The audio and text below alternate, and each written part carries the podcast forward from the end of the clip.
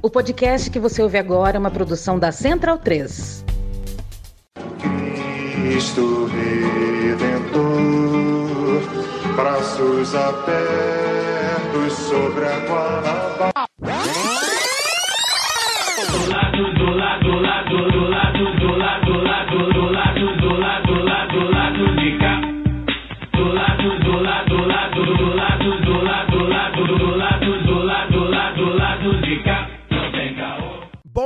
Momento, espectadores e espectadoras do lado B. Claro, bom momento aos ouvintes da Central 3. Hoje é quinta-feira, dia 7 de dezembro de 2023. Eu sou o Caio Belandi, direto do seu estúdio. Eu sou o Caio Belandi mesmo, tá, gente? Quem é esse rapaz É, aí, sou eu. imberbe? Sou eu, sou eu.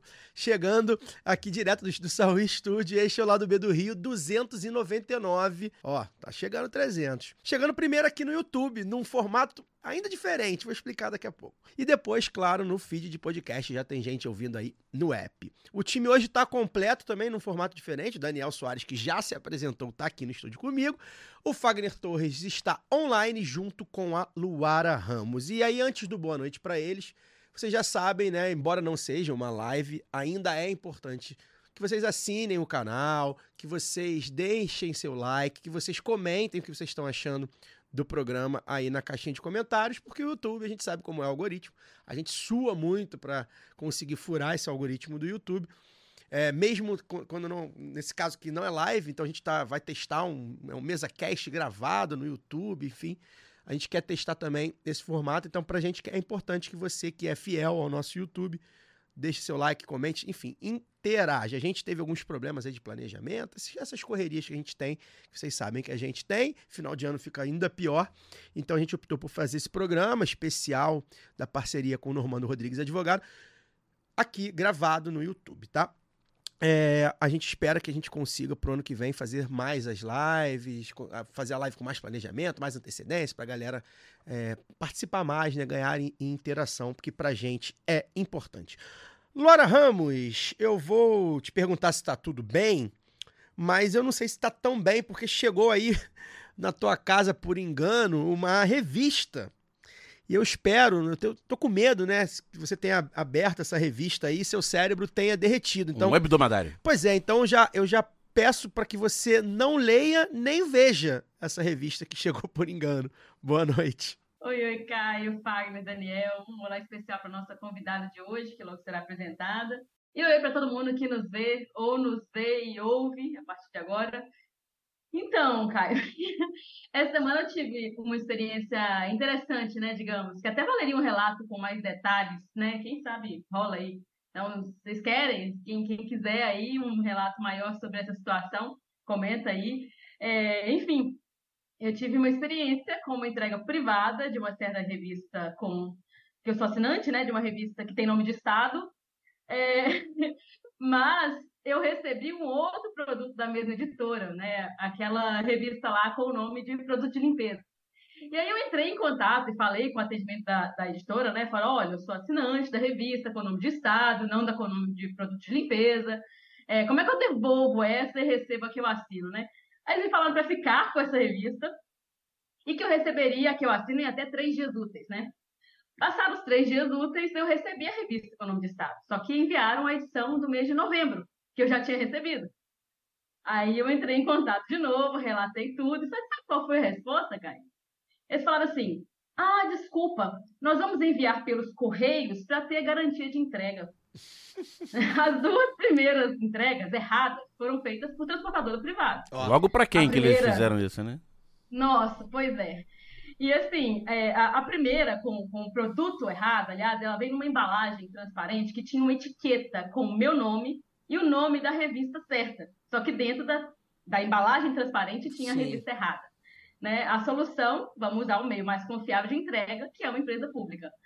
E aí, Caio, eu cometi, né? Eu, eu, eu abri a revista com o nome de produto de limpeza e tinha lá, entre outros, né, um artigo muito raso, mas tão raso, sobre a política de reestatização de refinarias que a Petrobras finalmente assumiu. E aí eles dizem que concorrência melhora a qualidade da prestação de serviço, né? Mas eles perdem dinheiro e tempo com erros que, sinceramente, eu nunca tive com, com a ECT, né? Com a empresa brasileira de Correios e Telégrafos. E é impressionante, porque eu só tive problema com transportadora privada até hoje. É, eu sei que tem pessoas que têm problemas, eu sei dos problemas que, que os Correios têm, né? A gente, né, eu falei aqui outras vezes, trabalho com os trabalhadores dos Correios, é, e a gente também tem a, a, a nossas, as nossas próprias opiniões né, sobre o que poderia melhorar. Mas é impressionante isso. Eu só tive problema até hoje com a transportadora privada.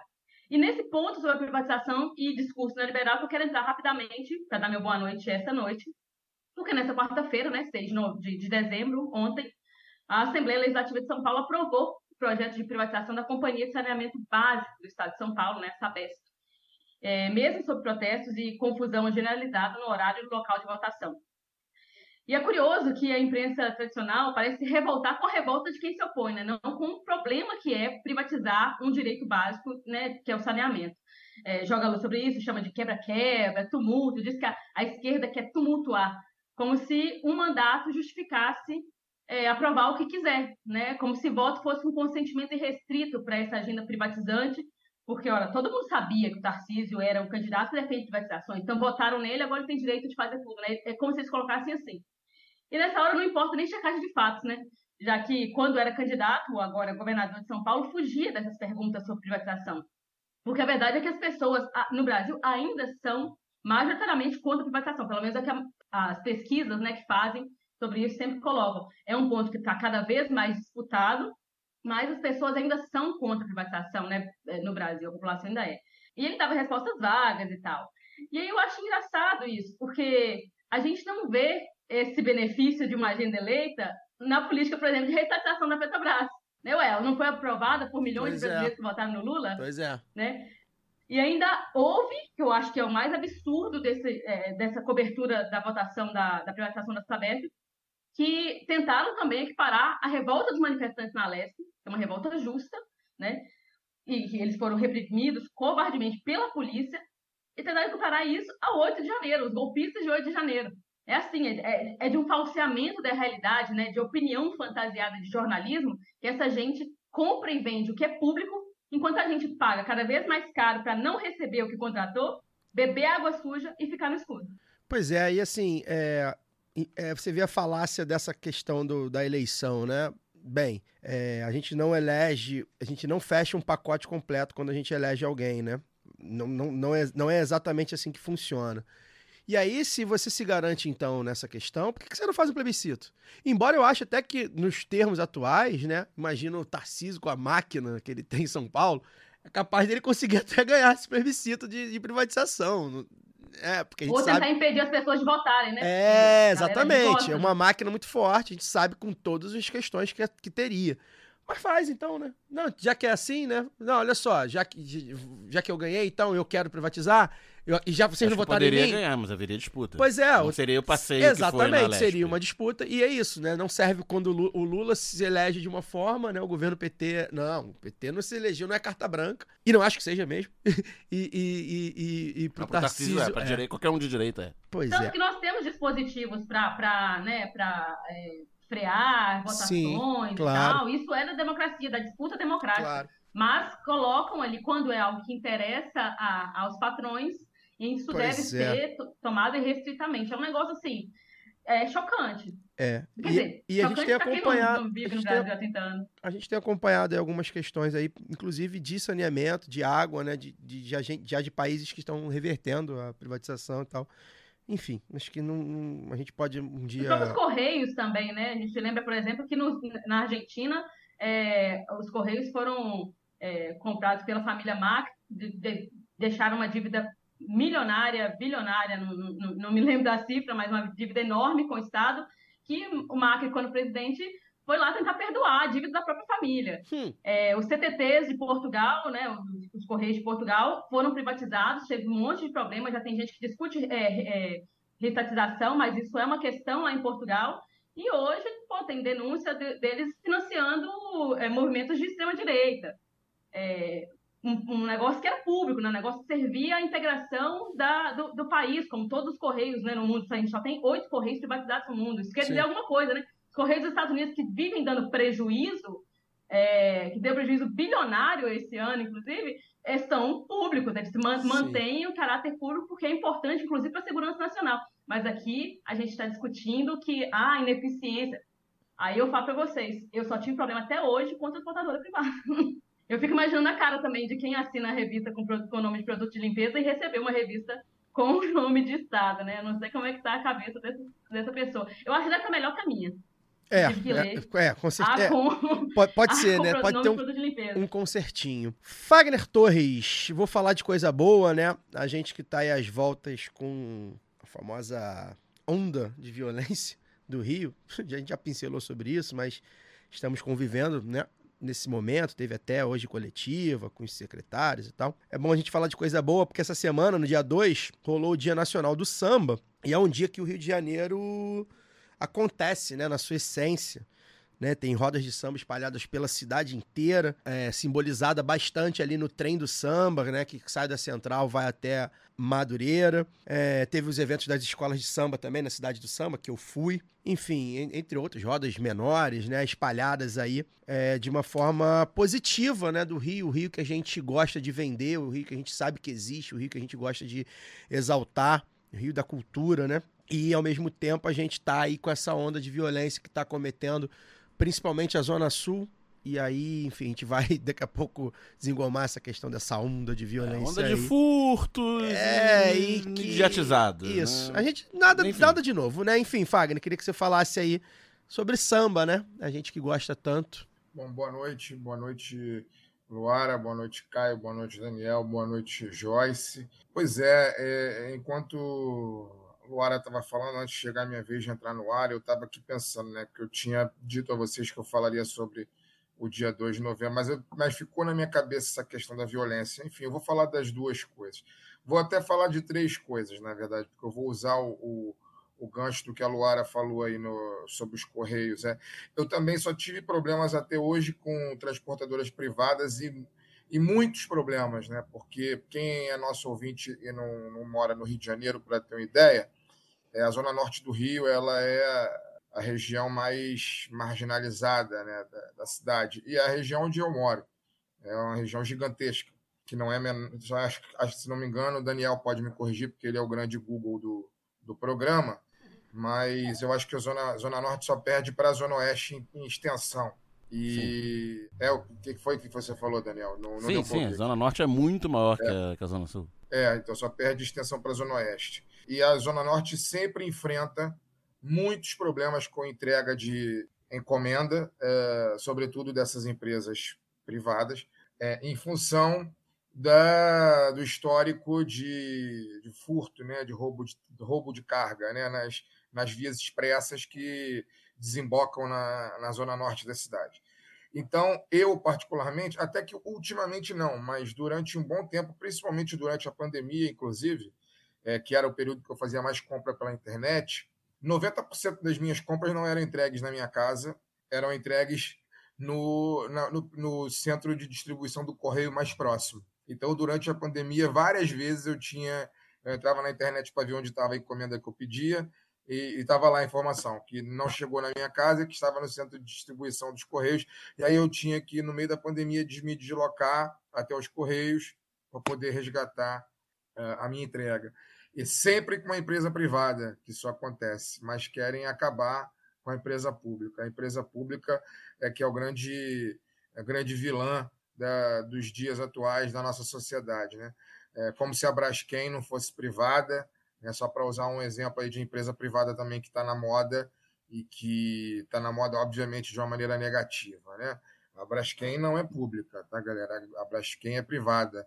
Eu sei que parece óbvio, mas é sempre bom a gente dizer. E aí, voltando agora para o meu assunto do dia do samba, pois é, é, o, o dia do samba é um desses dias que, dia 2 de dezembro, né? é Todo ano, 2 de dezembro, e esse ano caiu num sábado, e é um dos dias que a gente sente mais o Rio de Janeiro é, enquanto valor, né? E não, e não como preço, né? É, eu não, não fui ao treino de samba, eu fui direto para Oswaldo Cruz, né? É, onde estava rolando uma série de shows, todos gratuitos, com artistas que dispensam comentários, né? Como Leci Brandão, Martim da Vila e muitos, muitas rodas de samba de quintal. acontecendo, fundo de quintal, e era um, um- de verdade um espetáculo de, de cultura, né? Um espetáculo de Rio de Janeiro, porque era isso, você podia andar em dois bairros é, limítrofes, é, andar a pé por esses bairros. É um dia que o, bairro está absolutamente lotado, como se boa parte da cidade, como não, na verdade, como boa parte da cidade se desloca para esses bairros, Madureira e Oswaldo Cruz, e você pode fazer absolutamente tudo a pé, sem, né, sem problema. De noite, andando meia-noite, a gente estava andando com absoluta segurança, porque a rua estava ocupada por, por aquilo que ela deve ficar ocupada não um dia só no, no ano, né? tem que ser ocupada durante todos os dias, com cultura, com arte, é, as ruas lotadas, as ruas vivas, e aí você podia andar é, na rua com tranquilidade, é, curtir um show de artistas que dispensam comentários, como eu já falei. Imagina você tá, você ter o privilégio, como eu tive, de parar ali na Praça Paulo da Portela, onde ficava a antiga quadra da Portela, né, o Portelinha, e ver um show do Martim da Vila, do alto de seus 85 anos de idade, iniciando um show às 11 da noite, cantando durante mais de uma hora, com uma, um, uma banda espetacular junto com ele, no palco Ari, Ari do Cavaco, que é um outro detalhe que eu gostaria de, de frisar. Todos os palcos espalhados pelos bairros tinham nome de nomes de grandes baluartes do samba. Então tinha o palco Tiadoca, teve o palco ali do Cavaco e, e, e, outros, né? E aí você tem a oportunidade de estar ali, né? Na Portela, na Portelinha, em Madureira, limítrofe ali com Oswaldo Cruz, às 11 da noite, assistindo um cara como o Martinho da Vila, absolutamente gratuita, né? um show gratuito na rua, e como é bom né, a gente ter a experiência, essa possibilidade de viver é, a cidade é, integrada, né, a cidade integrada com as pessoas, podendo circular é, tranquilamente e se, se, enfim, se alimentando né, de cultura, se alimentando de arte, se alimentando dos encontros que foram promovidos ali, né, o bairro pulsando com vida. Né? E isso tudo acontece no momento em que a gente está vendo essa nova onda aí, vamos chamar dessa forma, de violência na Zona Sul e Copacabana, mais especificamente em Copacabana, que já tem aí protagonizado cenas lamentáveis aí sobre todos os aspectos, não só de pit boys se organizando para poder fazer justiçamento é, com as próprias mãos, como, enfim, como também fica muito latente o caráter fascista da nossa sociedade, né? Haja vista que a gente que tem conhecidos que moram é, moram em Copacabana, no meu caso tem amigos que moram em Copacabana, todos eles me dão notícia diariamente desses grupos de moradores, né? esses grupos que nasceram em Facebook, que nasceram em WhatsApp, né? que já está virando, é, é, que no caso de Copacabana, já está rolando um comércio livre de spray de pimenta para a população, um comércio livre de aquela aquele negócio que dá choque, né? Eu esqueci o nome do Taser. equipamento, né? Já tem moradores também se organizando para poder espancar eh, supostas pessoas que estão ali cometendo crimes. A gente sabe muito bem quem é o público alvo, né? Desse desse tipo de justiçamento, né? E uma ausência completa do poder público que o que faz muito é, no meu caso, estou falando por mim, não falo por ninguém, é, faz com que eu desconfie muito né, dessa suposta onda. Acredito que existem interesses é, por trás de, de, aquela famosa, né, aquela famosa frase né, do, do, do Marcelo Yuca, né, tem alguém querendo, né, enfim, oferecer a violência para poder vender a paz, né? A gente tem que ter é, tem que ter um pouco de olho aberto aí com, com as notícias, um pouco mais de senso crítico com tudo isso que está acontecendo. Afinal de contas, o Rio de Janeiro não é, é um lugar que perde para a literatura de muito longe. Né? A literatura, quando tenta fazer algum realismo é, muito original, é, sempre fica em segundo lugar para o Rio de Janeiro, porque o Rio de Janeiro realmente é, é um lugar que não tem igual no mundo, para o bem e para o mal. E, Daniel, isso é cíclico, né? A gente vem comentando. Não, é, não tem novidade aí, né? Ah, o último surto desse, digamos assim, né? De, de mediatização da, da violência urbana, de rua, no Rio de Janeiro, o lado B já existia, inclusive, né? Tem. Vai fazer seis anos agora. Foi durante o carnaval de 2018. E se quem ouviu os nossos programas pós-carnaval, ali ao longo do mês de fevereiro de 2018, vai ver que a gente falou sobre isso. né, uma escandalização muito grande de, de arrastão na praia, de furto de celular em rua, a mídia batendo num carnaval violentíssimo. Minha nossa experiência na rua não tinha sido essa, do, desse carnaval é, violentíssimo e tal.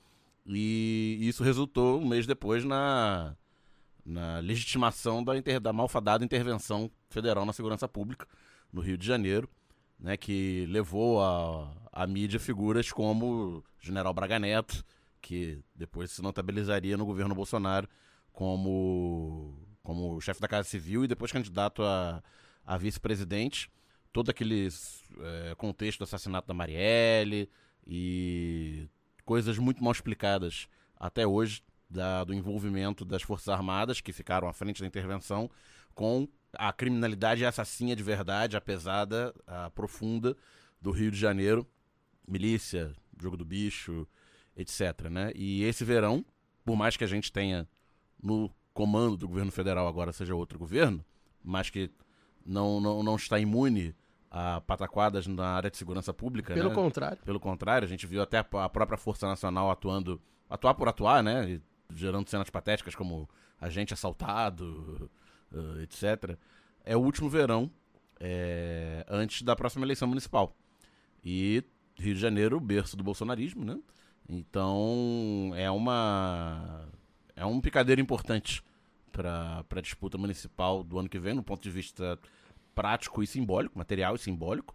E, e teremos um ex-delegado da Polícia Federal com discurso durão, por mais que a gente saiba que prefeitura não cuida diretamente de segurança pública, mas enfim, é, não é isso que, que, que, vai alimentar os grupos de zap. O debate racional não, não, não vai ser colocado.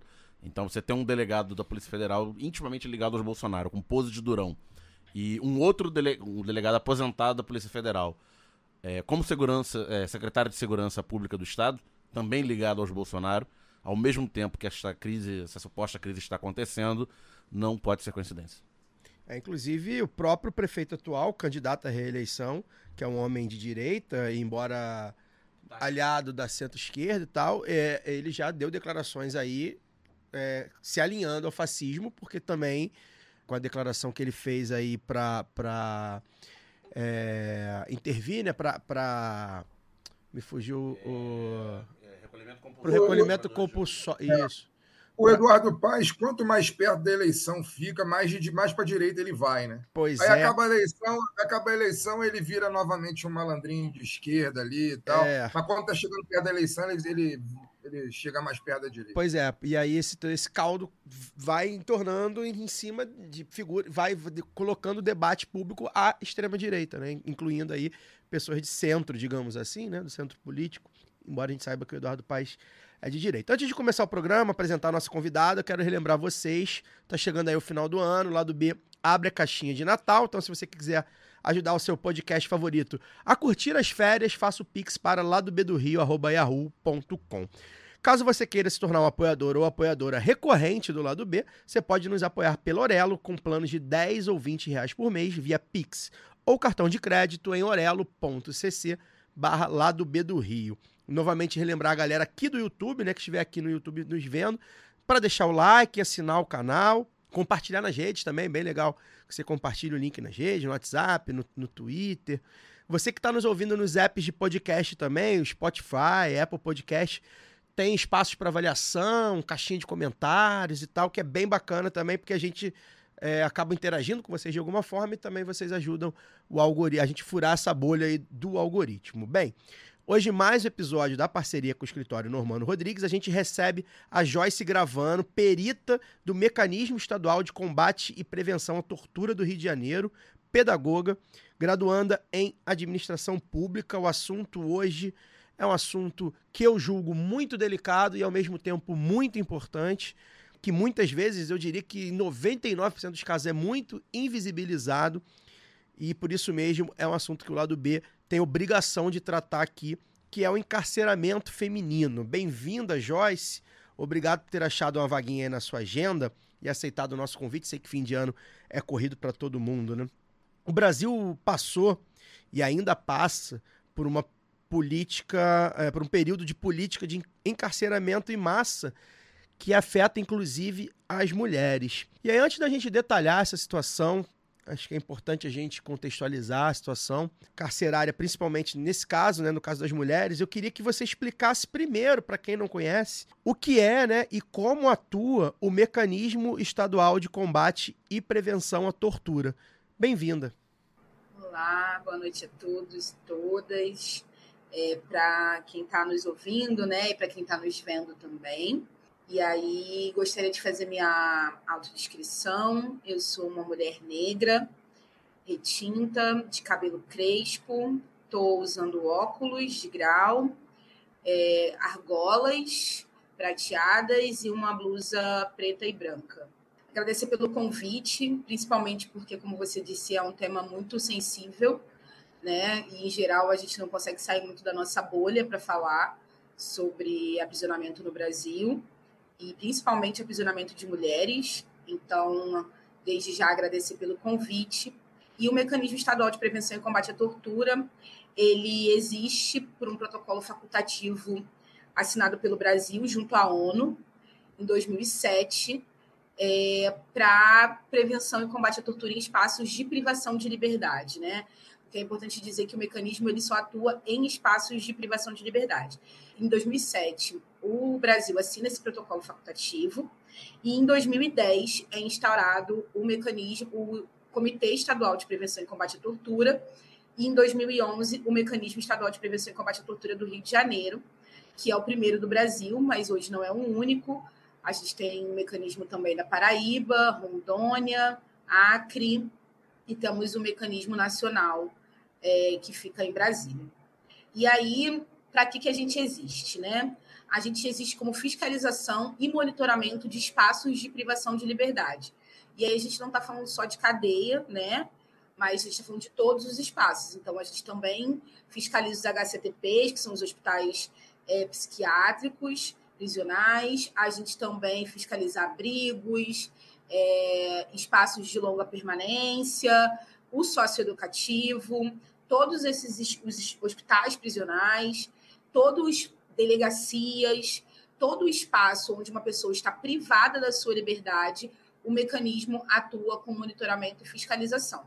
Então, nós somos uma equipe multidisciplinar formada por seis peritos no Rio de Janeiro, que semanalmente é, ou quinzenalmente, dependendo do, do, do mês, fiscaliza esses espaços de privação de liberdade, Posterior a isso, a gente faz um relatório.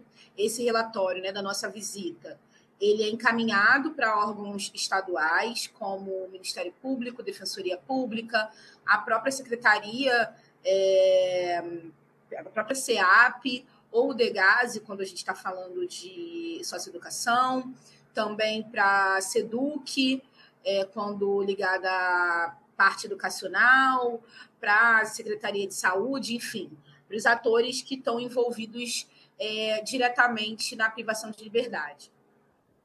É, na nossa visita, em geral, a gente conversa com todos os profissionais, né, de equipe técnica, os policiais penais, quando a gente fala de prisional, e os agentes, quando fala de socioeducativo, e também com as pessoas privadas de liberdade, né? Então a gente tem um diálogo direto com essas pessoas para ouvir sobre as violações que elas sofrem nesses espaços. Sejam as violações mais comuns, que são as violações físicas, mas também outras violências que são sofridas, né? Como a falta de acesso à água, a falta de acesso à educação, a falta de acesso à alimentação digna, a falta de acesso à saúde, é, a, falta de acesso à justiça, né?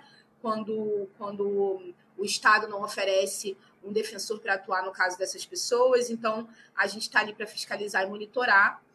É, junto a isso, a gente também é, constrói e compõe grupos de trabalho relacionados a essa pauta, né, na, construindo e pensando políticas públicas que atinjam diretamente as pessoas privadas de liberdade.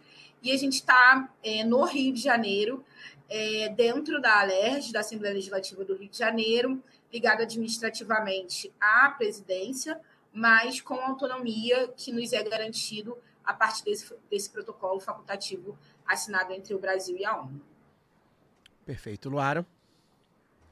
Joyce, boa noite. É, a gente viu aqui, né, o primeiro levantamento nacional de informações penitenciárias com foco exclusivo no encarceramento de mulheres, é, ele foi feito em 2014, né? Então, assim, é bem recente isso, falar de, de, de gênero no encarceramento, é, esse levantamento aqui no Brasil. Eu queria, eu fiquei curiosa com isso, e aí também quando você trouxe, né, que quando se fala de privação de liberdade, não está falando só de é, prisões, trazer aqui para o senso comum, né, o termo, a gente, eu, eu queria saber, assim, você pode trazer para a gente um contexto de, dessa demora, de como é que foi, é, como é que, que se deu, né, como é esse interesse, como é que, como é que veio, né, essa, como é que o tema gênero veio à tona, assim, e é, fazer mesmo esse, essa contextualização, porque se a gente pegar na história, né, da criminologia, não sei se estou usando os termos certos, é, as mulheres elas eram colocadas, né, como uh, loucas também, então encarceradas em, de outras formas, né?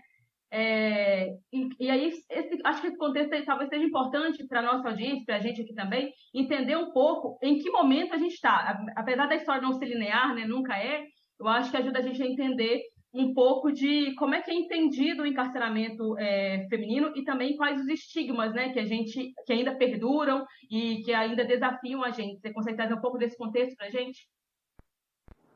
Perfeito. É, queria começar dizendo que esse tema é um tema muito importante para o mecanismo, e por esse motivo nós temos dois relatórios, né? O mecanismo produz relatórios temáticos, e nós temos um relatório temático de 2016 e a revisão desse relatório que foi lançado agora no, no, meio do ano de 2023 sobre mulheres em encarceramento, mulheres e meninas encarceradas, né?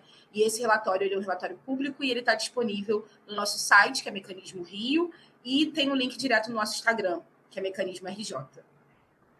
E aí, é, pensando um pouco nesse contexto, né? É, se a gente for pensar é, em encarceramento feminino e como é que isso se dá na história, os primeiros espaços de encarceramento de mulheres eram conventos, porque entendia-se que mulheres que de alguma forma é, infringiam a lei, elas o faziam por falta de acesso a, a, ao, ao, ao que as mulheres têm como, como base, né? Então, elas iam para conventos e conviviam com freiras para retomar a, a sua criação. Então, elas, elas voltavam a costurar, elas já voltavam a cozinhar, elas passavam muito tempo rezando, porque entendia-se que quando uma mulher cometia um crime, ela o fazia porque ela tinha é, se desvinculado da sua essência enquanto mulher. Então, é, é, é, os primeiros espaços de privação de liberdade femininos que a gente tem são conventos. Essas mulheres são levadas para esses espaços. E por muito tempo entendeu-se também que mulheres cometiam ou crimes passionais, ou crimes de baixa periculosidade, ou eram envolvidas por seus companheiros nos crimes cometidos, o que é, hoje ainda é uma realidade, mas é, hoje nós temos outros, outras perspectivas relacionadas a mulheres. E é importante dizer que, durante toda a minha fala aqui, nenhum momento a gente vai fazer julgamentos de valor, porque a gente compreende que existe uma história por trás de cada mulher aprisionada hoje, seja no Rio de Janeiro ou no país inteiro. E, e isso não é. Isso também tem a ver com a sociedade e como a, a mulher é vista na sociedade hoje. E aí, né, é, em 2014, quando, quando começam a investigar né, um aumento absurdo de mulheres encarceradas, que é quando a gente passa dos 100% de aprisionamento de mulheres e de meninas, é, isso chama a atenção do Estado e o Infopen começa a pesquisar de por que, que essas mulheres estão sendo encarceradas, quem são essas mulheres e o, o que fez né, esse número alarmante de mulheres serem encarceradas. E é, a, tem muitos fatores, mas eu acho que de, os principais seriam o, o, o encarceramento do, dos homens, né? Os seus maridos, filhos, companheiros, enfim, pais estão encarcerados e essas mulheres, de alguma forma, precisam prover as famílias, né? Elas se tornam chefes das suas famílias e para isso elas precisam prover essas famílias. E também uma ascensão dessas mulheres em postos é, é, hierárquicos é, do poder paralelo também há uma, uma, uma, uma, um escalonamento dessas mulheres nesses lugares. E aí, de 2014 para cá, começou-se a tentar entender quem eram essas mulheres, de onde elas vinham e em que contexto né, elas eram presas. E os primeiros dados, eles trazem informações como mulheres com baixa escolaridade, mulheres é, negras, né, que são pretas e pardas, mulheres periféricas, mulheres chefes de família, mulheres jovens, né, com idade entre 21 e 35 anos. Esses são os primeiros, é, as primeiras informações que a gente tem sobre essas mulheres. E crimes de baixa periculosidade também, né? Com furto, é, como assalto sem emprego de arma de fogo, enfim. É, é, óbvio que né, aquilo que vai sair na mídia sempre vai, vão ser os casos mais emblemáticos, mais violentos, é, mais, no geral, no que a gente vê no dia a dia, né, nos espaços de privação de liberdade no estado do Rio de Janeiro, não são essas mulheres, né? Elas são minoria. A maioria das mulheres, elas estão presas hoje, elas são presas provisórias, vale ressaltar, né? 40% dos defensores presas no, no, no, Rio de Janeiro hoje são presas provisórias, não, não tem sentença ainda.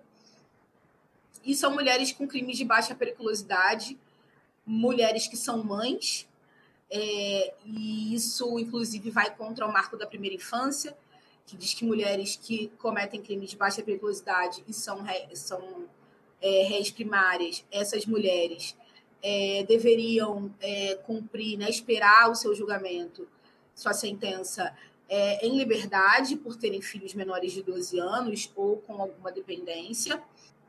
E esse é o cenário com que a gente se depara e com que a gente tem, né? Como eu falei, a gente tem um relatório de 2016 e que é revisto em 2023, e acho que se alguma coisa realmente mudou, é o número de meninas adolescentes presas no socioeducativo. Né? A gente tem um número muito maior hoje de adolescentes é, privadas de liberdade né? no socioeducativo, e também uma faccionalização dessas mulheres é, diferente dos homens, as mulheres não têm suas unidades prisionais é, divididas por facção, né? É, como os homens, você tem aí cada facção com uma unidade prisional. As mulheres não, elas têm por cadeia uma, as que têm uma pena mais longa, que ficam no Talavera Bruce, ou com uma pena menor, que ficam no Instituto Santo Expedito. As mulheres do CM aberto, que ficam no Oscar Stevenson, e também as mulheres que acabaram de entrar. Então, elas são divididas muito mais por pena do que por, por essa questão da faccionalização, e isso, inclusive, é um dado importante que consta no nosso relatório, porque isso vem criando, inclusive, questões internas dentro da própria, das próprias unidades. Peço licença para dar uma pausa no programa e apresentar os nossos parceiros. O sorteio para apoiadores e apoiadoras do lado B é um oferecimento da Camisa Crítica. Ouvinte também tem 10% de desconto no cupom Lado B no site www.camisacritica.com. E tem novidade: a Camisa Crítica colocou sua banquinha para revenda de seus materiais no Sol e Sombra, bar que fica no bairro Bela Vista, em São Paulo. E vale lembrar que tem camisa crítica também aqui no Rio, no armazém do MST e na livraria Leonardo da Vinci, ambas no centro do Rio torcer para a camisa crítica chegar logo em mais cidades. Camisa crítica criada para uma esquerda que não tem medo de dizer seu nome. E que tal aprender inglês, espanhol ou francês de maneira leve, dinâmica, com afeto e senso crítico? Conheça a WeCreate, o curso de idiomas parceiro do lado B. Acesse www.wecreateidiomas.com. Sigam também nossos parceiros nas redes sociais. Obrigado pela atenção e voltamos ao programa. Boa noite, Joyce. Prazer te receber aqui. Queria que você continuasse né, na, esteira do que você acabou de falar, que você contasse para a gente como é a, a, a, atuação e a vivência do mecanismo né, num Estado extremamente fascistizado como é o Rio de Janeiro. Assim, o Brasil inteiro, de uma maneira geral, ele pode se dizer fascistizado, embora o governo atual federal não seja de cunho fascista mas a nossa sociedade é extremamente fascistizada. E aí é, eu fico pensando é, e queria que você compartilhasse com a gente é, como essa como é essa experiência, sabendo que socialmente as pessoas que estão privadas de, privadas de liberdade, né, é, é, o senso comum é, é lida com essas pessoas como pessoas que é, não têm nenhuma salvação, é, que se estão presas, estão presas porque mereceram. Se você vai preso, você não pode querer que, que a prisão seja hotel, a prisão tem que ser ruim mesmo. Né? O discurso é todo esse. Né? E você falou também no início da sua fala que o órgão ele é de alguma maneira vinculado à alerge, né? me corrija se eu estiver errado, e a alerge a gente sabe muito bem o que é, né? É, hoje em dia, né, um antro de, de parlamentares sem nenhum comprometimento com políticas de direitos humanos, pelo contrário, né? a maior bancada uh, da Alerj é a bancada do partido do ex-presidente, isso né, é, não precisa dizer mais nada, não precisa entrar nem muito em, em adjetivo, a gente já, já, sabe o que significa. Então, como é essa atuação no, no, no seu dia a dia, tendo que não só é, estar atenta às violações, né, mas também é, fazer um trabalho de, acredito, né, fazer um trabalho de formação, é, formação diária, política diária, né, é, de todas as pessoas com quem a gente convive, da importância que é as pessoas terem condições dignas é, em toda circunstância, independente da circunstância da vida que ela está vivendo, seja ela, seja ela privada ou não de liberdade. Como que é isso? É, então, como eu disse no início, né, nós estamos ligados administrativamente à Alerj. Em cada estado, os acordos foram feitos, né, é, tem órgãos, tem, tem mecanismos que estão ligados à Secretaria de Direitos Humanos no seu estado, e nós estamos à ALEG, mas nós somos um órgão autônomo. Então, a gente não, na verdade, não precisa né, dar conta do nosso trabalho exatamente para casa, mas é óbvio que, que ter né, hoje esse cenário que nós temos na casa dificulta um pouco o nosso trabalho. Né? Já foi, nunca foi fácil, mas já foi menos difícil. Fácil nunca foi, porque essa não é uma pauta é, interessante para nenhum governo, é, seja ele de direita ou de esquerda. É preciso dizer que no governo anterior do presidente atual, é, é onde a gente tem a lei antidrogas é, e que a gente tem um número absurdo de pessoas encarceradas com um número mínimo de drogas, porque né, tem está muito mais no campo subjetivo de se você é traficante ou usuário a partir da visão de quem te prende, no caso da polícia. E aí a gente sabe que tem um número muito maior de pessoas pretas e periféricas presas com pouca droga, sendo considerados traficantes, e pessoas brancas de classe média alta sendo presas com um número enorme de drogas e sendo considerados é, usuários, né? Então, o cenário, sendo de direita e de esquerda, ele nunca é muito favorável quando a gente fala da pauta de privação de liberdade. E, apesar da gente ter um presidente que já passou, de alguma forma, pelo sistema carcerário, né? É, de alguma forma, o Lula é egresso do sistema, mesmo a gente sabendo que ele né, teve outro, outro tipo de prisão. E aí é sempre muito difícil, a gente encontra algumas barreiras, tem encontrado nesse último ano muitas dificuldades de atuar dentro do, da própria LERJ, inclusive para a conscientização da importância do nosso trabalho é, e de como é importante que a gente esteja semanalmente é, visitando, porque enquanto a gente está dentro da capital, é muito mais fácil, inclusive, o deslocamento. Mas nós somos uma, um órgão estadual e existem unidades prisionais mais afastadas do centro. Então, a gente tem campos, a gente tem Volta Redonda, a gente tem outros outros espaços, Cabo Frio, a gente tem outros lugares onde existe privação de liberdade e a gente tem encontrado algumas barreiras para estar nesses espaços porque a gente precisa que a Alerj é, nos disponibilize é, diárias, passagens. Então, é, tem sido, é, a gente tem encontrado um pouco mais de dificuldade e a gente compreende que é por conta da pauta tratada. E aí, é, pensando num contexto total, né, de como a gente é, fala sobre essa pauta tão, tão, tão difícil, é sempre importante pensar que as pessoas privadas de liberdade Primeiro, elas vão sair. É, a prisão ela não é para sempre e essas pessoas elas precisam ter condições de, de saúde física e mental para que elas possam retornar para as suas famílias e para a sociedade da melhor maneira possível e para que elas consigam se reintegrar. Então, é importante que no tempo em que elas estão privadas de liberdade, elas recebam um tratamento adequado, que é comida com dignidade, é saúde, é educação, é o, o, o acesso aos seus direitos, que está assegurado por lei, né? Existe a LEP, que é a Lei de Execuções Penais, que dá esse direito a essas pessoas e que está lá é, organizadinho tudo aquilo que as pessoas privadas de liberdade têm direito. Então, isso é, é, é, o que a gente sempre vem brigando, né? A gente não quer nada além daquilo que já está determinado em lei para que essas pessoas tenham acesso. É, ninguém está pedindo mordomias, né? Como algumas pessoas colocam. Ninguém quer que as pessoas estejam presas em hotel.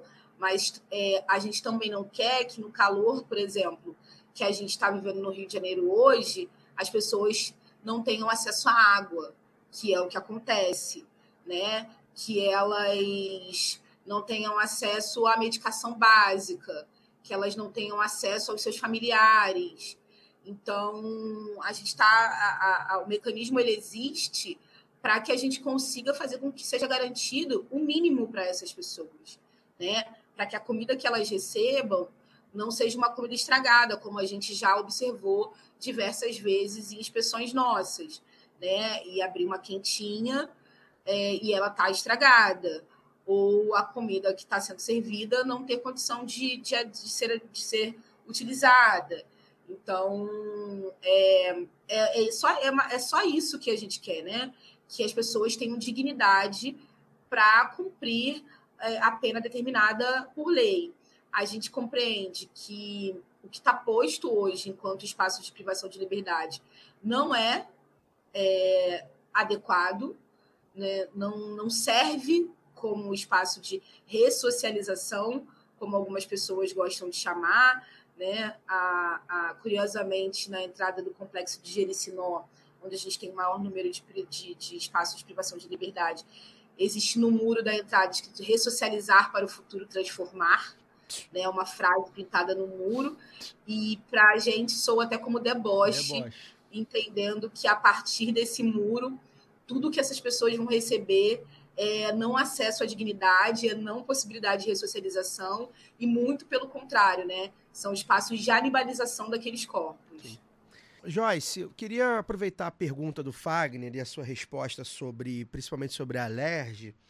Eu queria né, entrar no trabalho do mecanismo com as, os outros órgãos que você citou me chamou a atenção, por exemplo, SEAP, enfim, acredito que alguns outros órgãos também é, do governo estadual. É, é claro que esses órgãos são vinculados, muitas vezes eles são loteados para políticos, e a gente sabe que o governo do estado do Rio de Janeiro é comandado pela direita há muito tempo, inclusive pela extrema direita, embora a esquerda muitas vezes não faça distinção no tema, como você bem disse. Então a gente sabe como funciona esse, esse tipo de é, loteamento, mas a gente sabe também que há pessoas técnicas trabalhando, há pessoas minimamente comprometidas com a causa trabalhando. Eu quero crer que sim, pelo menos. quero te ouvir. É, nesses órgãos, né? Então, assim, é, é, a gente sabe que tem questões políticas, mas a gente sabe também que o funcionalismo público é, você consegue ter algum, algum nível de autonomia. Queria que você falasse como é, assim, é, você chega, né, apresenta um relatório, como é esse diálogo lá com a administração do, dos presídios, com, a, com, o governo estadual, com a secretaria? É, certamente há um tensionamento, né? Vocês vão fazer uma lista de 100 coisas que são absurdas acontecendo.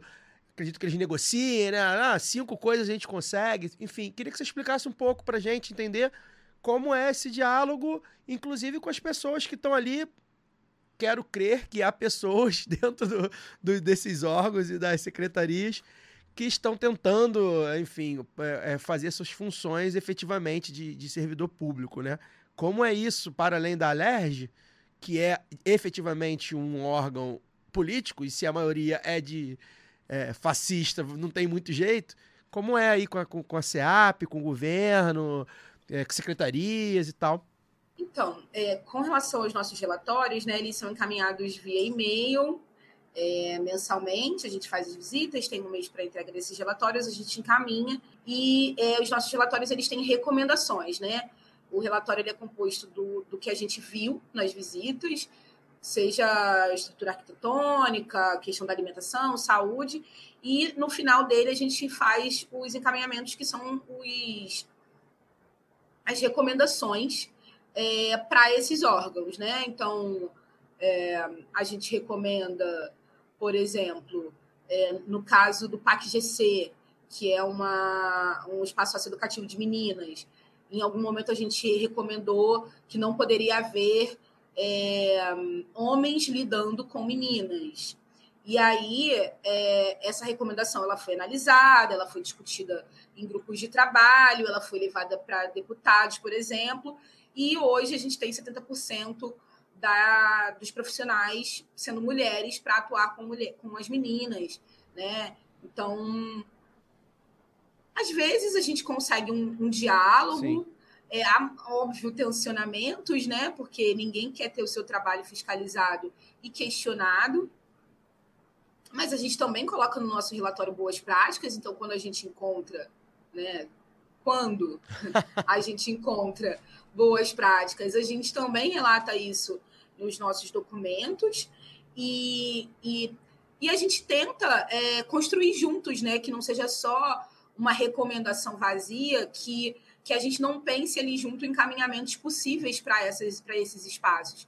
E isso é muito feito nos grupos de trabalho, né? Existem muitos grupos de trabalho em que o mecanismo está e que o Ministério Público também está, e que a Defensoria Pública também está, em que a própria SEAP também está. E aí, nesses grupos de trabalho, a gente vai pensando possibilidades de adequação para esses espaços. E é isso. Há o tensionamento, não tem como não, não haver, mas a gente sempre tenta que, que, que haja um diálogo, porque, em princípio, estamos todos pensando no melhor para as pessoas privadas de liberdade. Né? A gente entende que estamos partindo todos deste mesmo princípio, de que é a, é, a, a qualidade é, no tempo em que as pessoas precisam estar privadas de liberdade. E aí a gente, óbvio, vai esbarrar com profissionais, seja é, é, na esfera do Ministério Público ou qualquer outra esfera, que tem uma dificuldade de entendimento sobre isso. E, e, e, e aí a gente vai ter ali é, é alguns questionamentos. Mas, em geral, a gente consegue pelo menos um diálogo para que a gente possa é, fazer né, é, esses apontamentos daquilo que a gente encontra nas unidades. E a gente continua fazendo as recomendações até que elas sejam resolvidas, né? Porque a gente vai numa uni... algumas unidades, a gente visita mais de uma vez ao ano, principalmente no socioeducativo, que é onde a gente encontra maior número de problemas. A gente visita mais de uma vez ao ano. Algumas unidades a gente visita recorrentemente, por exemplo, Talavera Bruce, que é uma unidade feminina é, para mulheres com penas acima de 10 anos, então a gente vai recorrentemente ou a UME, Unidade Materna Infantil, onde a gente tem mulheres é, gestantes, é, privadas de liberdade, são unidades que a gente visita com alguma frequência. Então, a gente consegue, inclusive, acompanhar se as nossas recomendações, se elas foram efetivadas. E aí, cobrar junto ao poder público que elas sejam efetivadas, dizendo: olha, a gente esteve lá de novo e vocês não fizeram nada a respeito. Olha, a gente esteve aqui de novo Inclusive, nesse ano a gente lançou um livro de recomendações, é, falando inclusive sobre as recomendações que foram acatadas pelo Estado, né, coisas que a gente conseguiu avançar é, minimamente né, nesses 11 anos em que o mecanismo atua no Rio de Janeiro. Joyce, é, você, é, queria perguntar se vocês acompanham é, também, uh, o, de alguma forma, a população egressa né, do, do sistema carcerário para mulheres. E se você falou aí de similaridades e diferenças né, entre o sistema para mulheres do, com o sistema masculino, se as mulheres egressas do sistema penal encontram o mesmo tipo de preconceito e dificuldade para reinserção em mercado de trabalho, né, considerando o perfil que você falou que é de população de baixa escolaridade, empobrecida, população negra e tal.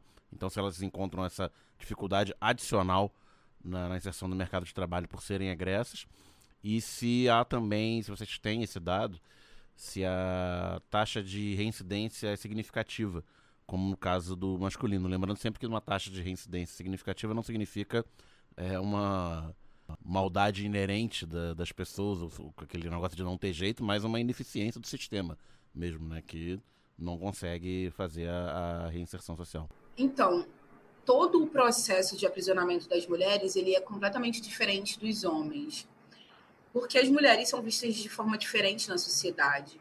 Então, por exemplo, a gente tem se deparado muito com alguns juízes da audiência de custódia, e acho que talvez valha explicar como funciona, né? As pessoas são presas, são levadas para a delegacia, e da delegacia elas são encaminhadas, pensando na, na capital, né?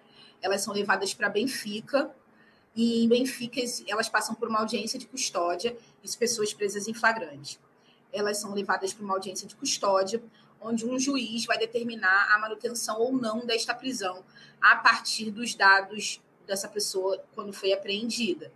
É, não é o julgamento do mérito, né, do que ela cometeu, mas se ela tem possibilidade de aguardar o julgamento em liberdade ou se ela precisa aguardar a sua sentença ou o seu julgamento presa. E aí, o que a gente tem visto, principalmente é, de alguns juízes com as mulheres, é, uma manutenção dessa prisão por serem mulheres. Algum, em alguns juízes, em suas determinações, têm colocado, é, contrário ao marco da primeira infância, que diz que essas mulheres precisam é, voltar para casa para cuidar dos seus filhos, que ela, ele vai fazer a manutenção dessa prisão porque elas não pensaram em seus filhos quando cometeram crimes. Então, elas são. É um malefício é, permanecendo próximo a essas crianças. É um agravante então, ser mãe, motivo, né? E não atenuante. Exatamente, é um agravante ser mãe e não atenuante. E aí ele faz a manutenção dessa prisão para que essas mulheres não tenham acesso aos seus filhos e não sejam aí né, uma má influência de alguma forma.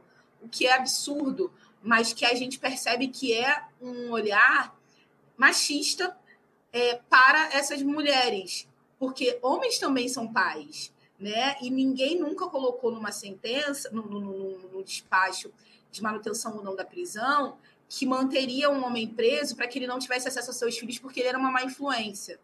Mas a gente já leu isso em relatos de juízes da, da, da, custódia relacionados a mulheres. Então, já no momento da prisão, a gente consegue ver uma distinção entre homens e mulheres. E aí, durante todo o processo de encarceramento, a gente consegue identificar isso, seja no afastamento que acabou ocorrendo entre essas mulheres e seus filhos, é, no abandono dessas mulheres no sistema carcerário, dos seus companheiros, dos seus familiares, seja por uma falta de dinheiro, porque essa mulher era quem provia esse lar e essas famílias não conseguem ir até o sistema, seja porque essa mulher está sendo punida por ter cometido algum tipo de infração.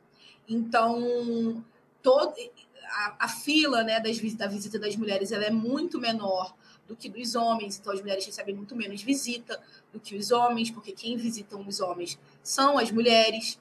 É, é, a falta de acesso. E eu presumo é, que quem direito... visita as mulheres são outras mulheres, em sua maioria. Mães, Sim, irmãs, são filhos. suas mães, amigas, irmãs, companheiras. É... Os direitos básicos dessas mulheres, eles também são negados é, nos espaços de privação de liberdade, né? As subjetividades do corpo feminino, em geral, eles não são respeitados, as necessidades dessas mulheres, sejam coisas simples como mulheres precisam fazer preventivo anualmente para evitar doenças, e isso não é respeitado, não acontece, é, seja o acesso à medicação, e aí, né, nesse caso, a gente está falando de mulheres cis e de mulheres trans, porque a gente tem um número de mulheres trans também no sistema, que é muito invisibilizado, é, os relacionamentos é, dessas mulheres não são respeitados no cárcere, as mulheres não têm direito a parlatório no cárcere, né? Elas só conseguem fazer parlatório se o seu companheiro tiver também privado de liberdade, e aí ela vai para a unidade do seu companheiro, e isso também é uma dificuldade. Mas as mulheres, o companheiro dessas mulheres não podem ir até a unidade para fazer parlatório. Então, é, muitos direitos são negados a essas mulheres durante o cárcere. E aí, quando da sua saída e do, do seu retorno, de alguma forma, para a sociedade, é, isso também é colocado, né? Porque essa mulher é duplamente culpabilizada. Então, ela já tem o estigma de ser uma egressa do sistema, uma mulher sobrevivente do cárcere, e por ser uma mulher. Então, ela encontra muitas barreiras é, no acesso a trabalho, no acesso à educação, inclusive, às vezes, no próprio retorno para sua família. Muitas mulheres não conseguem retornar a, a, ao convívio familiar, muitas perdem o direito aos seus filhos nesse processo. O mecanismo não, não consegue acompanhar efetivamente as egressas, porque a gente precisa acompanhar né, as pessoas privadas de liberdade, mas pessoas que estão cumprindo é, privação de liberdade em meio aberto, né, que é quem está de tornozeleira, quem está de PAD, enfim, com algum é, regime é, mais em meio aberto, a gente consegue acompanhar. E a gente acompanha também as familiares, né, os familiares de pessoas privadas de liberdade.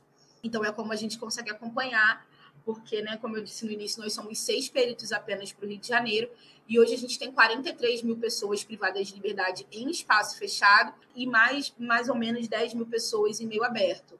Então, assim, é um número bem grande de pessoas para que a gente consiga né, dar conta de todo o serviço.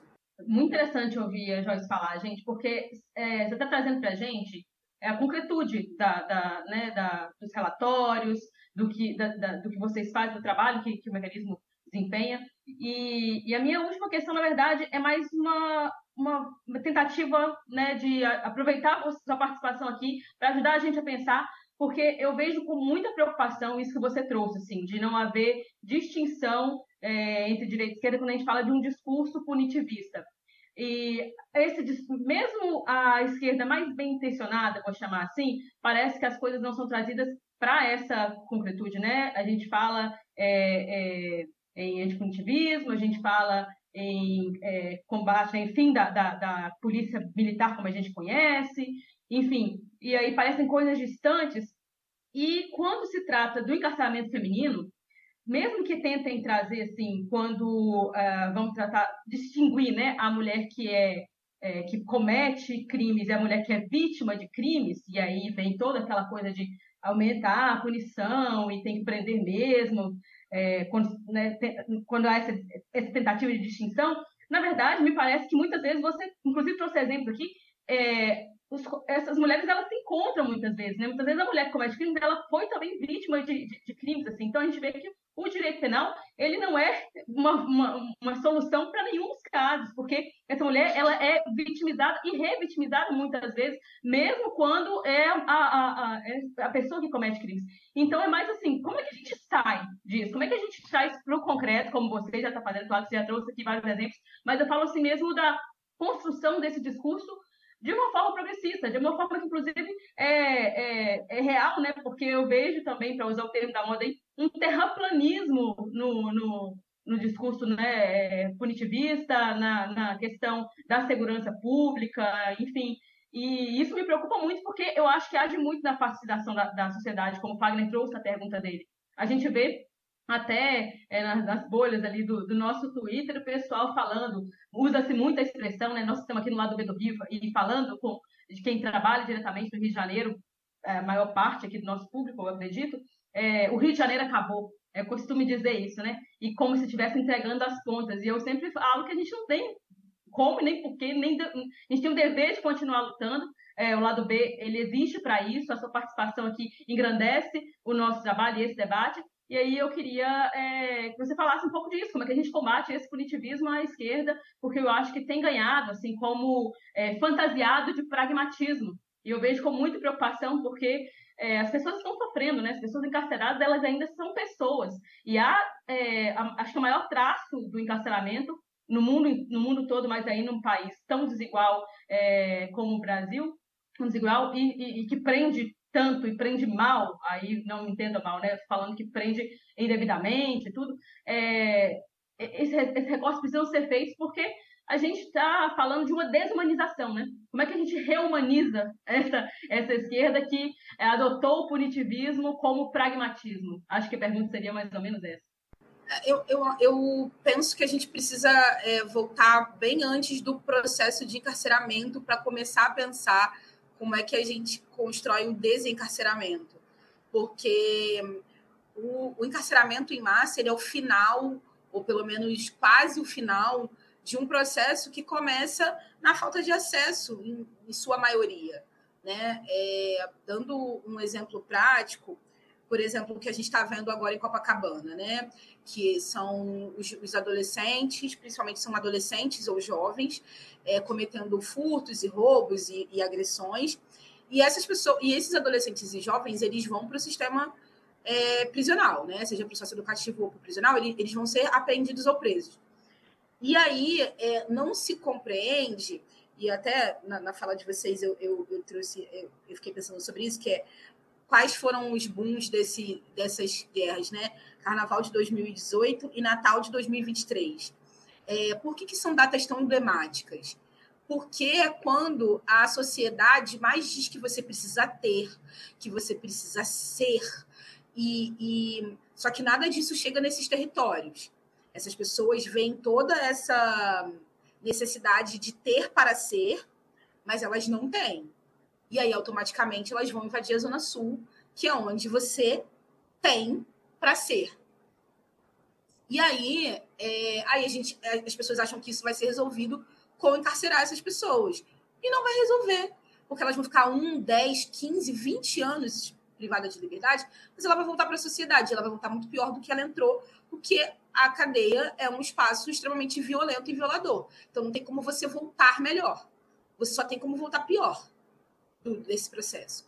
E aí a gente precisa pensar no antes. A gente tem uma educação de qualidade, a gente tem uma educação inclusiva para essas pessoas, a gente está pensando é, que essas pessoas precisam ter os seus direitos assegurados, elas estão recebendo o olhar é, do Estado como deveria? Não, elas não estão. Elas não estão. É, e aí elas vão buscar serem vistas de alguma forma. Eu escuto muitos adolescentes é, me, me relatarem sobre como, de alguma forma, e aí acho que vale dizer que eu não estou aqui romantizando a violência, mas como de alguma forma eles são vistos, inseridos quando fazem parte de um, de, de um grupo. Porque, em geral, eles são invisibilizados. Quando é que esses adolescentes que estão na mídia hoje por conta desses arrastões em Copacabana são vistos? Quando eles são presos, quando eles são mortos ou quando eles estão cometendo crimes. Porque, em geral, eles não são vistos pelo Estado nem pela sociedade. Eles são completamente invisibilizados. Os adolescentes da maré, por exemplo, aqueles que ficam sem escola cada vez que tem operação, eles não são vistos. Eles só são um número. Mas quando eles, de alguma forma, infringem a lei, aí eles são vistos. Aí eles viram matéria de jornal. Aí eles são um problema para o Estado. Mas eles não são um problema para o Estado quando eles não têm acesso à educação, quando a escola deles não consegue completar os 200 dias letivos por conta das operações policiais, quando eles não conseguem acesso à saúde, porque as PSFs estão fechadas, ou quando elas funcionam de maneira bastante ruim, porque não tem profissionais de saúde para atuar.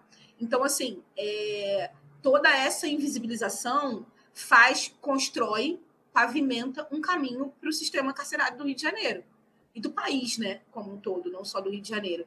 E aí, é depois muito cômodo questionar o trabalho dos direitos humanos para tentar humanizar e visibilizar essas pessoas, sabe? É, quando isso lhes foi negado ao longo de toda a sua trajetória. E óbvio que a gente vai encontrar é, casos diferentes, né? Porque as pessoas costumam usar a exceção para justificar a regra. Ah, mas tem fulaninha que era rica e cometeu um crime. Mas fulaninha é uma exceção à regra. A regra do sistema carcerário hoje, no Rio de Janeiro, são pessoas presas por crimes de baixa periculosidade, sem emprego de uso de arma de fogo e violência. Esse é o perfil das pessoas presas hoje, em sua maioria. A minoria lá cometeram crimes midiáticos, né? Assassinaram o marido, é, enfim. Esses, é, esses casos, eles são minoria. Em sua maioria, são essas pessoas que estão encarceradas. São as mulheres que roubaram uma lâmpada porque os seus filhos não, não aguentavam mais ficar no escuro. E o juiz determinou a manutenção da prisão dessa mulher. Sabe? São casos como esse que a gente se depara. Pessoas com saúde mental fragilizada que não têm acesso a, a, aos CAPs e à saúde como um todo, no geral, no SUS, por conta de uma, de, de uma saúde sucateada, e que acabam, de alguma forma, infringindo a lei. E aí, quando elas vão parar no sistema, elas são, mais uma vez, invisibilizadas. Então, o mecanismo ele existe pra, pra, com esse sentido, né? De trazer um pouco de luz para essa pauta e para dizer, olha, essas pessoas estão aqui, elas precisam ser vistas, a gente precisa é, lidar com isso, porque é real, são 43 mil pessoas, a gente está falando de muita gente, sabe? E essas pessoas, elas precisam é, ser vistas e serem vistas na sua totalidade, não só pelo crime cometido, mas por toda a sua história, porque toda pessoa privada de liberdade tem uma história anterior. Ela não começa a viver no momento que ela é aprisionada. Isso é só parte da história dela. E quando ela é, é posta em liberdade, essa história continua, né? E ela não pode continuar sendo só vista pela história que ela viveu no, no momento em que foi privada de liberdade. É um depoimento muito forte que você deu agora, é muito importante para a gente, né? A gente acompanha um trabalho é, já do mecanismo já há algum tempo, a gente já trouxe o nosso camarada Fábio Cascardo aqui duas vezes, se eu não me engano. Ele que, que fez essa ponte aí para a gente chegar até a Joyce. É um assunto muito delicado que acho que vem bem a calhar nesse momento, porque a gente tem que falar sobre isso exatamente como a Joyce falou, nesse, é nesse momento que é, a população jovem negra do Rio de Janeiro, principalmente a masculina, né, fugindo um pouco do tema, mas tem, tem a ver também, é nesse momento que ela está sendo vista, né, nesse momento que a gente vê os famosos ônibus que se parecem com navios negreiros, né, como cantor Chico Buarque, entre outros tantos cantores também. É, acho que gente, é muito importante, foi muito importante essa sua fala, né? Essa sua fala sobre escolas que ficam sem aula e ninguém liga, né? Ninguém, ninguém, ninguém se comove mais. Quer dizer, a gente se comove, né? Nossos ouvintes também. Mas eu digo as, as pessoas como instituição, como sociedade, não, não, não se comovem. E aí, se porventura esse jovem, enfim, quiser roubar um celular na rua, aí ele é visto, aí ele é, ele é lembrado, espancado, preso, enfim.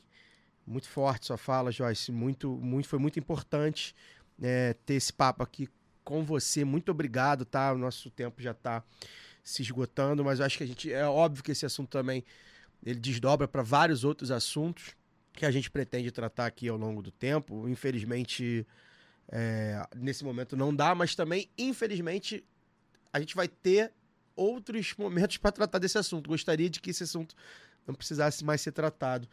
Vamos, vamos também é, é, é, depois desdobrar também essa questão do encarceramento feminino. A gente acho que tem mais assunto também para tratar. Queria falar é, muito sobre a questão das mulheres grávidas, enfim, sobre a questão do, da, da justiça, né? Muita coisa que tá, é atropelada, né? A gente vê que é tem muita coisa que é atropelada pela a, a, que a lei é, é rasgada para deixar essas pessoas presas. Enfim, muita coisa, mas eu acho que a gente conseguiu é, é, pincelar bastante esse tema.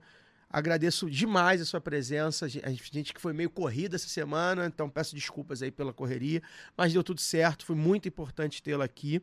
É, queria que você deixasse seu recado final, enfim, como é que a gente acompanha o seu trabalho, o trabalho do mecanismo. Muito obrigado, tá, Joyce? É, nós, enquanto mecanismo, né, que estou aqui representando o órgão que eu trabalho, agradecemos o espaço. Como eu disse, é muito importante que a gente consiga furar um pouco a bolha e falar para o maior número de pessoas sobre essa pauta, que é o encarceramento, é, porque ele é um problema da sociedade como um todo, né? Ele é uma coisa que a gente precisa resolver juntos e não só com os familiares das pessoas privadas de liberdade e as pessoas privadas de liberdade. É um problema da sociedade como um todo e dos nossos governantes também. É, então, obrigado pelo convite, por esse espaço de estar podendo falar um pouco do, do mecanismo aqui. É, vocês encontram o mecanismo no Instagram, como eu disse, é, Mecanismo RJ. A gente está lá no Instagram e no nosso Instagram tem um link direto para o nosso site. E no nosso site a gente tem lá todos esses relatórios, né? Os relatórios públicos das nossas visitas, onde as pessoas podem ler é, um pouco do que a gente encontra, tem fotos também dos espaços de privação de liberdade. não são fotos agradáveis de serem vistas, mas são importantes de serem vistas, para que as pessoas tenham noção do que, do que a gente está dizendo, né, do que a gente está falando, da gravidade da situação que é o sistema carcerário no Rio de Janeiro hoje. É, e, no nosso, também tem os nossos relatórios temáticos. Como eu disse, a gente esse ano lançou né, a revisão do relatório de mulheres e meninas encarceradas. Então, que a gente fala um pouco do tema proposto hoje aqui, né, das mulheres privadas de liberdade e outros temas que a gente já discutiu é, e que são importantes também. É, dizer que amanhã, amanhã, amanhã sexta-feira, na Alerj vai estar acontecendo um seminário é, falando sobre privação de liberdade na Alerj entre nove e uma da tarde. É um seminário aberto, onde a gente vai estar discutindo, inclusive com atores do Ministério Público, da Defensoria Pública e da sociedade civil, um pouco sobre privação de liberdade e é, prevenção e combate à tortura. Então, deixo aqui o convite para aqueles que quiserem participar. É híbrido, então a gente está presencialmente na, na, Eler, na Alerj fazendo esse evento, mas ele também vai ter um link para que as pessoas possam assistir. O link vai estar já é, disponível amanhã pela manhã no nosso Instagram. Então, aqueles que queiram acompanhar e ouvir um pouco do que a gente tem para dizer sobre privação de liberdade, prevenção e combate à tortura no estado do Rio de Janeiro, é, com o lançamento do relatório é, da missão do Nacional no Rio de Janeiro, que visitou algumas unidades prisionais-chave aqui do Rio, principalmente dos baleados. É, e eu acho que é isso. Agradecer mais uma vez e dizer que a gente está à disposição. Nos convidem quando, quando quiserem, para que a gente possa. É isso, desmistificar um pouco do, do nosso trabalho e dessa pauta, né, que para algumas pessoas ainda é muito muito complexa e com muitos tabus. É isso. Antes de eu passar aqui para o encerramento dos meus camaradas de bancada, lembrar o pessoal aqui do YouTube, né? Para compartilhar os links para o pessoal, para os grupos. Uh, deixar o like, assinar o, o canal. A gente está tentando, está forçando a barra com o YouTube. A gente sabe que o algoritmo nos odeia. O tipo de, de conteúdo que a gente faz uh, não tem alcance. Não é pessoal, just business. É, pois, nosso conteúdo. Pois é, então a gente pede para vocês aí que interajam, comentem, enfim, é, façam perguntas, a gente pode repassar para Joyce depois, ou então, enfim, vejam, é, deixam suas declarações, o que vocês acharam do programa, para a gente é importante, a gente está tentando furar essa bolha. Daniel, tchau. Tchau, tchau, gente. Ainda temos programas em dezembro até semana que vem com programa número 300. redondo, né? É, é uma efeméride, um programa número 300, muito maneiro. Estou aqui confirmando, já anunciamos o Padrinho Simas, ai dele se ele não vier. Fagner A gente Torres. vai lá na Afonso Pena. É, a buscar gente vai lá gravar na- no, no Alfa. Fagner, valeu, obrigado, boa noite e até semana que vem. Valeu, obrigado, boa noite também. Agradeço a presença aí da Joyce, Luara, Caio, Daniel. É, só antes de finalizar, mandar dois abraços. Mandar um abraço para o Pedro Pereira, que é um ouvinte nosso, segundo ele me disse, de longa data. E ele encontrou comigo lá na- no Dia Nacional do Samba, lá em Madureira. Ele me reconheceu, veio conversar comigo, a gente trocou uma ideia. E um abraço para o Rodrigo Fonseca, que é um colega de trabalho meu, que eu não conheço pessoalmente, mas trabalha na mesma empresa que eu, ele é de Belo Horizonte e é ouvinte, se revelou também ouvinte do programa eh, já tem um tempo. Essa semana ele me disse que ouviu o programa de semana passada e, e me procurou para falar, para conversar. E mandar um abraço para o camarada que eu também, esse eu não peguei nome, mas se ele é ouvinte, ele vai saber quem eu estou falando, né? Que ele me encontrou ontem no, no Maracanã, né? No jogo do Maracanã, e ele veio falar comigo e ele falou que eu não, não o cumprimentei, né? Eu falei, eu fiquei assim, né? Tá, por que, que eu deveria cumprimentar? Ele falou, cara, porra, eu chorei no teu ombro no dia que o Fluminense foi campeão e você não lembra de mim, porra. Eu falei, é, cara, eu, naquele dia eu não E tinha continua condição sem de lembrar, de né? Não sabe o nome do cara? É, naquele, é, naquele dia eu não tinha condição de lembrar muita coisa, não.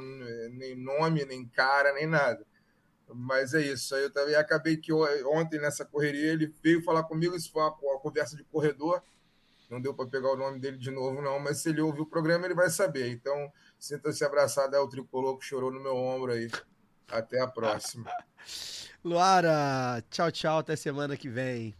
Tchau, tchau, Caio, Daniel, Fagner. Obrigada mais uma vez, Joyce, e todo mundo que ficou com a gente até agora. E vamos aí, vamos desmistificar, né, Joyce? Como você bem disse, chega de mitos. A gente viu o que, que os mitos fazem é, com o país, só aprofundam essa, essa crise que a gente precisa, na verdade, desafiar cada vez mais. E o lado B está aqui para isso. Eu agradeço mais uma vez por poder ampliar os meus horizontes aí com debates tão fundamentais é, nem sempre confortáveis, né? Esse aqui, então, foi é, é, realmente muito difícil ouvir relatos como que a gente ouviu da Joyce, mas muito necessários para que a gente continue a pensar o Brasil que a gente quer, a sociedade que a gente quer, o mundo que a gente quer. É isso. Muito obrigado para você que ficou até aqui conosco neste programa, gravado no YouTube. Muito obrigado aos ouvintes do podcast. Semana que vem a gente volta com o formato tradicional, só áudio, ninguém vai precisar ver os nossos rostinhos. Forte Amplexo, até lá.